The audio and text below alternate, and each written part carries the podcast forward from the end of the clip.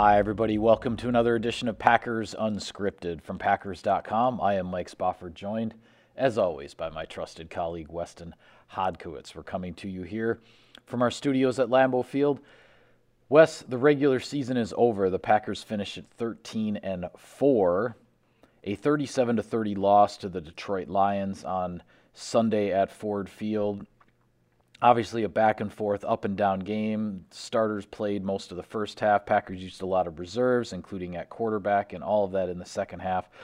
The biggest news out of this game, when you look at it from the Packers' perspective, is that left tackle David Bakhtiari and center Josh Myers, the rookie second round pick out of Ohio State, both returned to the lineup and returned to the starting lineup, playing the bulk of the yeah. first half and this is something now to keep an eye on, obviously, with the Packers heading into the playoff bye week, getting ready for the divisional round game coming up here in uh, you know 11 or 12 days, whatever it is. Packers might be getting back to a lot closer to full strength on the offensive line than they've been in quite some time. It was a really interesting post-game Zoom presser because you were listening to David Bakhtiari speaking at the podium to the reporters in Detroit I was over on the other side of things listening to, to Aaron Rodgers, and Rodgers mentioning that he actually was sort of, I don't want to say coaxing Bakhtiari to play into this, but he kind of was, though. He sort of was. Yeah. He said on Wednesday he, he kind of put it more in his ear of, you know, maybe to get some reps in this game. Because honestly, it kind of sounded like, you know, when they, they've been through this process with him, you know, and Bakhtiari said he, he thought it was probably going to be a little bit earlier that he was going to be coming back wanting to make sure that he's ready for the playoffs. And it was Rodgers' point, and I thought it was a really good one, is that you know all the talk was all about momentum and it's all about building on what they've done. And certainly there's there's truth to all of that. But his number one reason to play in that game was because he wanted to get snaps with Josh Myers at center, and he wanted to get Bakhtiari back out there. And I think if you check it and just look at it from that perspective, Sunday was a success for David to play 27 snaps. I think Josh Myers ended up playing 32, just a couple more, basically finished out that series. For those guys, missing as much time as they have, and, and it was important that Matt LaFleur pointed out too, Bakhtiari has eight years of reps built up. Josh Myers, even though he actually has played this season, he's only played in four or five NFL games at this point. Yeah. For both of those guys to get out there and the Packers to start figuring out what their best five is for the playoffs – what a benefit, what an opportunity after so much time has been spent this season of them trying to figure out okay, who are our guys, who's healthy, who's available. Well, now you can start to build your best five. Yeah, absolutely, and I and I think that's uh, that's what's worth watching here as um, this next week and a half goes by. The Packers did decide with Bakhtiari at left tackle and Myers at center that Lucas Patrick, who'd been playing center, yes. moved over to right guard. He started at right guard in place of Royce Newman. And Matt LaFleur um, made a comment on Monday with regard to Lucas Patrick that he is definitely one of the Packers' best five offensive linemen right now. So that tells you that if the coaches decide they feel comfortable and Josh Myers is good to go for the playoffs, that Patrick's going to be starting at right guard, and then your next man up at this point on the interior, if anything were to happen at, at, either of the guard spots, really then becomes the rookie Royce Newman, who obviously has a ton of games under his belt and everything at this point. But if everybody feels good about Bakhtiari and Myers and, and all of this going forward, it looks like the Packers are going to have really other than other than Jon Runyan, yeah. the Packers are going to have quite a bit a quite a bit of playoff experience um, in their offensive line, and that's even whether it's Dennis Kelly or Billy Turner at right tackle, because Billy Turner potentially could return to practice at some point this week or next heading into that playoff. Yeah, game. and, and that's the important key, I think, for Green Bay here. And as Matt said, it, it isn't just going to be the offensive line. They're going to have to figure this out at a number of different positions at this point in the season. Was this thing moving on me, or was it just me? I think it's it, it it's a little it's loose. Like, it's like a little loose. I'm gonna have to do some next time that Marv's doing the shot strictly on you. I got to do some some work on this thing. It's a one man band operation here. I thought the thing was falling down. No, but they're going to have to figure this out at cornerback. They're going to have to figure this out if Za'Darius Smith comes back at outside linebacker. Yep. They've certainly had to figure this out with their receiving corps as guys have gotten back. Figuring out where to incorporate guys to put the best 11 on the field. An offensive line is one of the very interesting spots where there really isn't much changeover. Once you get your five out there, those are the five guys you're running with. And I think with Patrick specifically, I think one thing a lot of people forget is this is the second longest tenured guy on this offensive line. He's also like the fifth longest tenured guy on the entire roster. Lucas Patrick has a lot of experience built up Yep. and served very amicably these last 10 games to start at center to be able to stem this tide to get back to Myers. You tip your cap to him, and I think he's definitely played himself into that conversation. Royce Newman is the future, just like you know Jon Runyan was the future last year, but yet it was in more of a reserve capacity.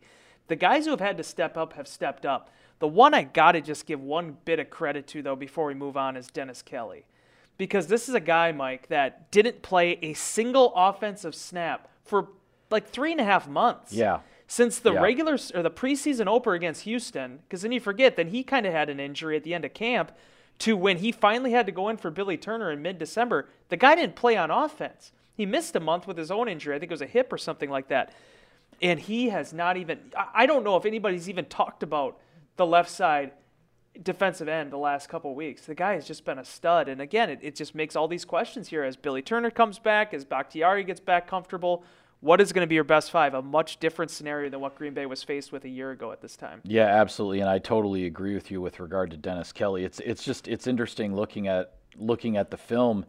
You, maybe I don't know if it's as noticeable on TV or not, but uh, but Dennis Kelly is just such a big guy, like you know, Huge. and and now this last game when you had Dennis Kelly at right tackle, and then you have Bakhtiari back there at left tackle with you know with his wide stance and the big kick step that he takes, you know, with regard to pass protection and everything.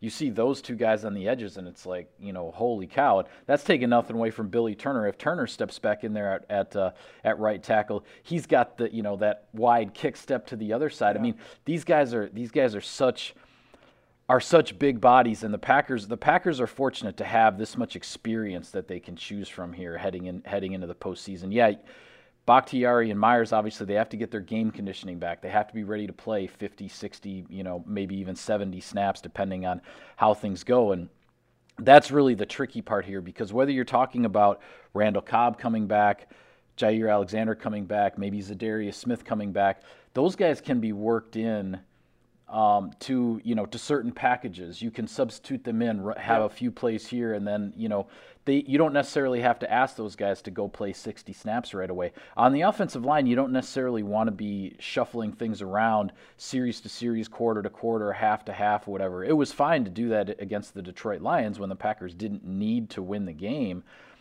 but the conditioning of those guys will be will be the key as to whether they are ready to go for the playoffs. And could you tell just how much that game meant to David Bakhtiari? And, and just the fact that he was able to get back out there. Evan Siegle had a great shot of him during the, I think it was the national anthem or some point during warmups. A very emotional, a very reflective David Bakhtiari looking back on that. Our team at Packers.com, our video department, and David put together a fantastic, uh, kind of funny, humorous video of his big Yeah. comeback that I know they'd been working that on. was that was great. That was fantastic. But when it comes down to it, this is a guy that has put and dedicated so much time to his craft. As as humorous and as funny as he likes to be, it was a very serious moment for him to be back out there. And as Aaron Rodgers said, extremely proud of him that he was able to get those snaps under his belt. And you would hope, whenever that divisional playoff game comes around here in a week and a half, that Bakhtiari will be able to lean back on those experiences and feel confident again in that knee and where he's at. Well, on Sunday, the Detroit Lions were a two-win football team with nothing to lose, and as I said during the game, as I said in Insider Inbox, they absolutely played like it. They Yeah. tried a fake punt early in the game. Packers were able to defend that. They tried a couple of trick plays, both of which worked for long touchdowns. Packers had their ups and downs offensively. You would have liked to have seen when the first unit was in there with Rodgers. You'd like to see them capitalize off of the the fake punt and get Yep. some points there. That didn't happen. Rodgers still was able to throw two touchdown passes to Allen Lazard before halftime. Um, second half, Jordan Love up and down, led some led some scoring drives, got the big screen pass for a touchdown. I believe the Packers scored 17 points, if I'm not mistaken, Yes. with uh, with Love at Yep. quarterback, two touchdowns and a field goal. But then in the two minute situations at the end of the game, um, things didn't work out. Defensively, um, defensively, again, a lot of uh, a lot of ups and downs. The, the the trick plays seem to kind of put the Packers on their heels um, defensively, and uh, and and Matt Lafleur not happy with uh, with the defensive performance. This is not what he wanted to see out of his defense heading into the playoffs. And yes, in the second half, there were a lot of substitutions and a lot of guys, you know running in and out. But there were some there were some moments there in the first half where Matt Lafleur wanted to see his defense really step up, and that didn't and that didn't happen. And he wasn't uh, he wasn't happy about that. Afterward. Yeah, the, the most regrettable part of this thing I think were the trick plays because uh, that's where a lot of the explosives kind of came off of for Detroit. You can understand why Matt Lafleur would be a little frustrated about that because ultimately whoever ends up being their divisional round opponent, they're going to go back and look at that and be like, okay, is there something that we're going to be able to take advantage of here on right. these guys? Exactly. Now, I would offer into evidence, and, and I, I, an insider inbox reader put this better than I ever could. We talked the entire season about what De'Vondre Campbell has meant to this defense, how important he's been as the quarterback, as the guy that has 150 tackles in 15 games or whatever it ended up being. When you take him out of the equation, the defense changes. You'd be remiss not to admit that. That being said, in the adverse situations and the explosives and the, the adversity moments, Green Bay didn't respond well enough to yeah. that. That's going to be where they need to find, you know, a little bit more um, consistency. They came out of halftime. I actually thought they played pretty well. Got a couple, you know, consecutive three and outs that they earned. Yeah, that was that was where it felt like the you know the defense the defense was stepping up and yes. potentially changing things. But then after that, you know, the Packers kind of pulled out some of their pulled out some of their yeah. main guys and, and, and went with uh, went with the backups and then uh, and then in the fourth quarter the Lions were able to put together that 75 yard touchdown drive that uh, that gave them the lead for good. And this is where I agree with Aaron Rodgers because you can create whatever narrative you want out of this going into the divisional round game and if they win a Super Bowl you can say well they took the right approach. The way I look at it though, I think this game actually gave Green Bay everything that they needed you know, you had a good start. You got the fast start offensively, right? 13 plays, 74 yards. They've had a hard time on that first scoring drive. They got that taken care of. They had some drives there that were regrettable. Then the offense finishes on a high note with that scoring drive right before halftime. Defensively, they got kicked in the teeth a little bit. Yeah. I think that's something that can kind of be sort of a wake up call for them, understanding what the standard is and understanding what they have to accomplish in this first playoff game.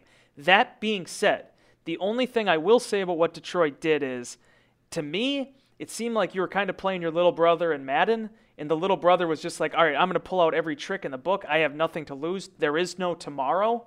And, you know, you got, you got hit on a couple things.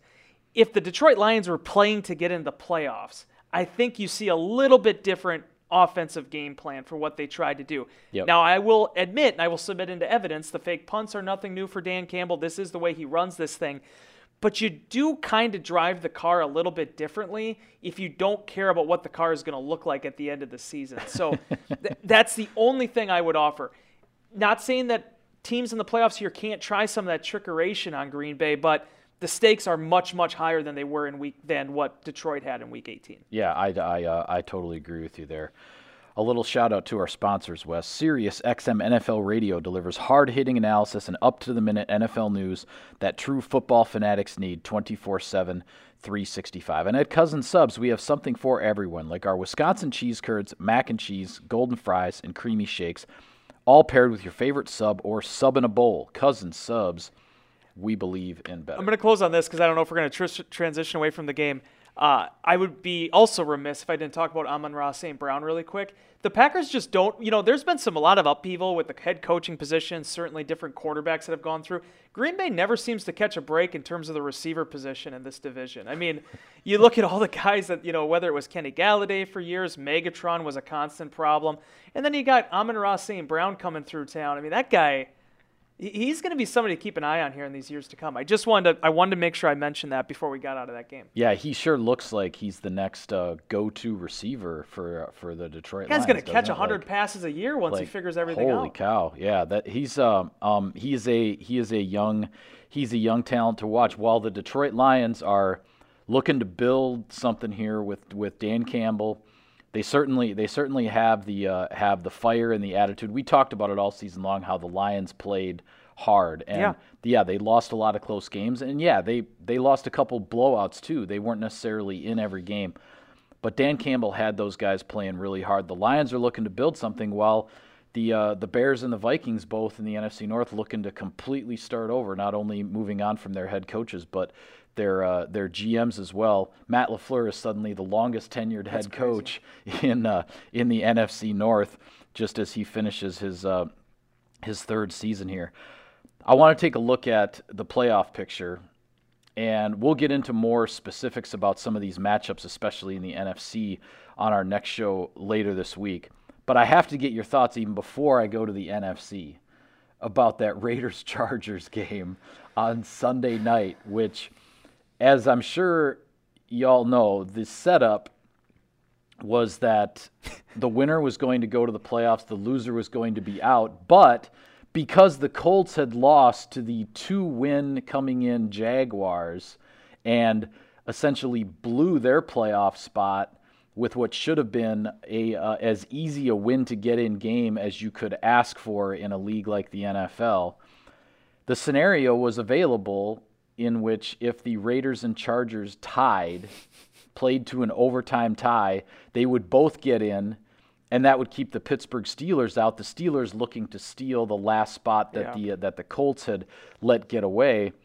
And lo and behold, it almost did play to an overtime tie. What what were you thinking watching that? You know, it wasn't even so much what I was thinking when I was watching it. It was everything that happened afterwards. Like I don't know if you've seen that clip, but that clip of Austin Ekeler talking to I don't even know which member that was of the the Las Las Vegas Raiders, where you can kind of you know do some lip reading there, and then literally like the guy tells him, yeah, we were you know basically gonna kneel and then LA calls the timeout.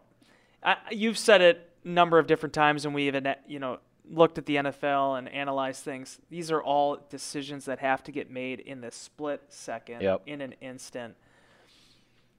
But sometimes coaches overthink these things. Yep. And for Brandon Staley, who, by the way, is one of the brightest defensive minds in the game today, has an incredible history probably in terms of you looking like an indoctrination into defense has gotten the best education of maybe anyone in NFL recent NFL history.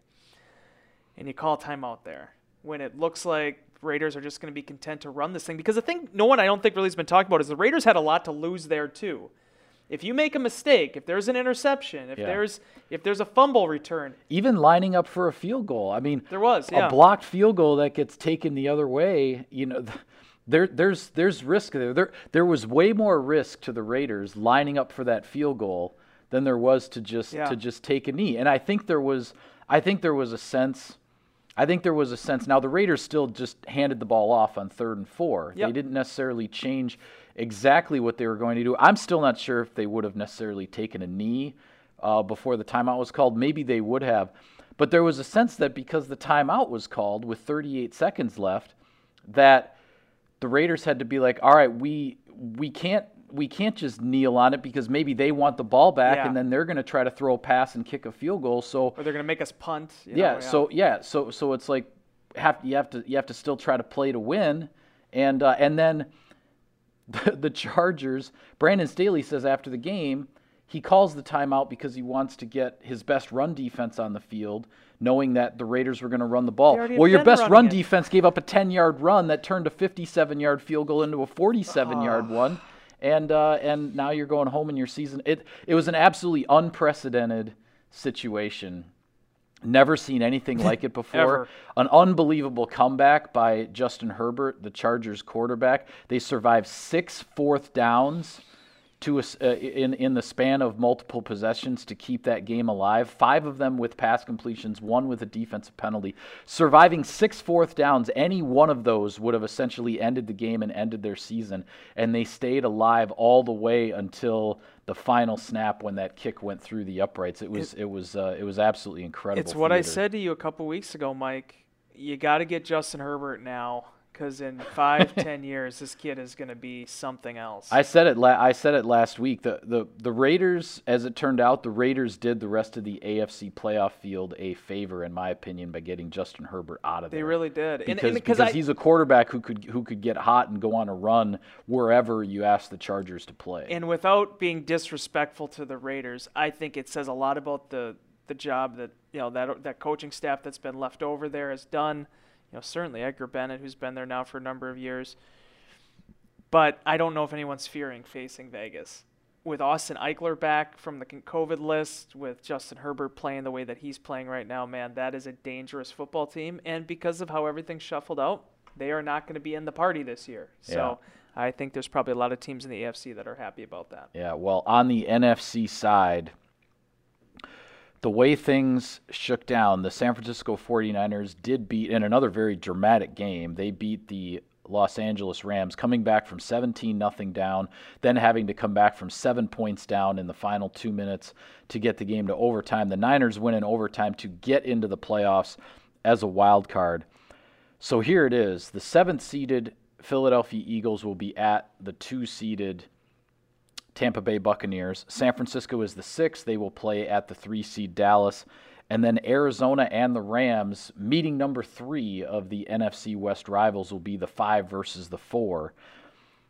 Uh, as far as the uh, as far as the NFC wildcard games, and from the Packers' perspective, it's really kind of simple from a from a timeline perspective. The way the way the games lined up in the schedule, because the Eagles and Buccaneers are first. Yep. If the Eagles win, they're coming to Lambeau Field. If the Buccaneers win, then you turn your attention to San Francisco and Dallas. If San Francisco wins, the Niners are coming to Lambeau Field. If they don't, and if Dallas wins, then it all comes down to that Monday night, the Cardinals and Rams, and the winner of that Monday night wild card game between Arizona and LA would be the team coming to Lambeau Field. So there's sort of a, a sequence to it yes. if you're if you're a Packer fan in terms of how you follow this. Very different from last year, if you remember, when well, I remember. when uh, when the the Rams as an as a road wild card had beaten Seattle, but then from the Packers' perspective, we had to wait until the Bears, who were the seven seed and were playing the next day, the Bears had to lose in order for the Rams to come Yeah. to Lambeau Field. If the Bears had won, it would have been the Bears coming to Lambeau. So there was there it, the sequence was different. It was there there was more uncertainty to it. This one it's just going to be one game at a time. Maybe you're going to find out right Yeah. here, maybe not, and then you go to the next game. And um, so the Packers might know their opponent um, at some point on late Sunday afternoon or early Sunday evening, or they might not know their opponent until very late in the evening on Monday night if it takes that long to uh, to decide. This it's it's an interesting situation, and obviously with a Monday night wild card game for the first time ever, it's a, it's a situation that hasn't really presented itself before. Just before I get into that, has a team that went to the playoffs a year ago ever seemed so far away removed from that playoff run than the Chicago Bears this year? I mean, I understand some things had to fall their way to get into the. the Yeah, that was that was year. an eight and eight Bears team that got the newly created seventh That's seed, cool. you know, to Yeah. get in, and then they weren't even they weren't even competitive in in their playoff game as the as Yeah, the seventh seed. to be honest, yes, then it it. uh, then with a new forgot about that quarterback and everything, new quarterbacks, I guess I should say, it still didn't work out in Chicago. Okay, let's talk about this thing. I- I'll be honest with you, Mike. Uh, we have a bye this week. We're still working quite a bit. We'll still have some access this week, but the weekend is going to be kind of open to us. The weekend is our oyster in terms of how we want to do this. Right. You're you're the guru with the playoff stuff and all that. I'm telling you right now, I'm not watching the Tampa Bay Buccaneers and, and Eagles game. I just won't be. There's a four year old running around that needs some attention. I'm gonna probably run some errands. I will be glued to the television for that 3:30 matchup between San Francisco and Dallas. On Sunday, yeah. Even if even if Philly pulls the upset, I want to see that San Francisco team against a Dallas team that has looked like a world beater at parts of this season, but also looked fallible at other times. Where Yep. you get San Francisco, as I've said over and over again, I think is the most dangerous team in this entire field in terms of where they are relative to that, that that's how I've felt the second half of the season, and and things are so tenuous because of this injury that Jimmy Garoppolo is dealing with. Yeah. And that that two minute drive uh, with three absolutely incredible throws that Garoppolo made on that game tying drive against the Rams to get that game to overtime. That was phenomenal. You would not know for a second that Garoppolo was dealing with any kind of an injury Ice when you when you look at those throws. But again, this is football. If his hand hits somebody's helmet or, you know, a pass rusher tries to reach out and knock the ball and his hand gets in an awkward position, this could all, you know, it could all completely change in an instant for the 49ers if any sort of aggravation to that injury with Garoppolo. That being said, this is a roster in San Francisco that is playoff experience, that is playoff tested And coming back from 17 down on the road against a division rival when your season is on the line, this is now a San Francisco team that that believes it can do anything. That that if, Yeah. if I'm if I'm Kyle Shanahan, I be, I'm believing my team is capable of anything. And this is point. a team that has a chip on its shoulder, man. They're, they they made that Super Bowl run, and then everybody they just had all these injuries, just injury after injury after injury, and and they've had to deal with that. I, I think that hey, we're finally back to where we need to go. We need to be able to make a run here in order to do it. But I think that's a very dangerous team. And then also, I mean, certainly you have the New England Patriots and Buffalo Bills facing off for the 14th time this year. I think that's going to be a really intriguing game to watch. And then it all comes down to Monday night. If if San Francisco doesn't pull the upset, if Philly doesn't pull the upset, then the Green Bay Packers will be sitting there for the first ever Monday night football playoff game, waiting to see who their opponent is going to be. Yeah, well, unlike you, I will be watching the Eagles and the Buccaneers because Your if, kids are graduated. well, partly yes. But if the if the Eagles do pull off the upset, I have to be ready to write something very quickly to put on Packers.com that the. Eagles are coming to Lambeau Field. So I got to be watching. I got to be ready. That's okay. I You offered to help. You, you need. I offered you to did. help. You did. I'm just. I'm giving you a hard time. Spend uh, spend Sunday with your uh, with your four year old for as long as you can. Um, but I, I it's it's an interesting it's an interesting slate of wild card games. I'll be honest with you. Um, I I really liked it as much as I wasn't crazy about the seventh team being added to the playoffs. I really liked it last year when it was Yeah. three games on Saturday and three on Sunday. There was there was a there was a rhythm and a symmetry to that. The fact that uh, and especially because it could impact you know the, the Packers knowing their situation. The fact that there's now a wild card game on Monday night just it just doesn't it just doesn't feel right to me. Um, it's not really how this is. Uh, there, there there's a reason.